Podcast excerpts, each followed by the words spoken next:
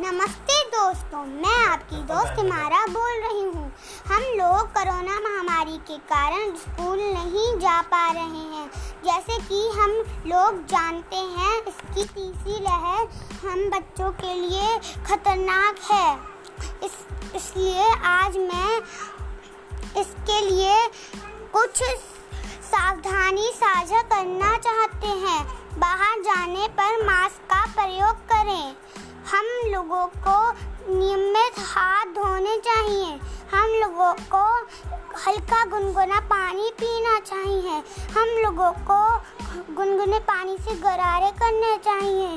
नियमित याम करना चाहिए।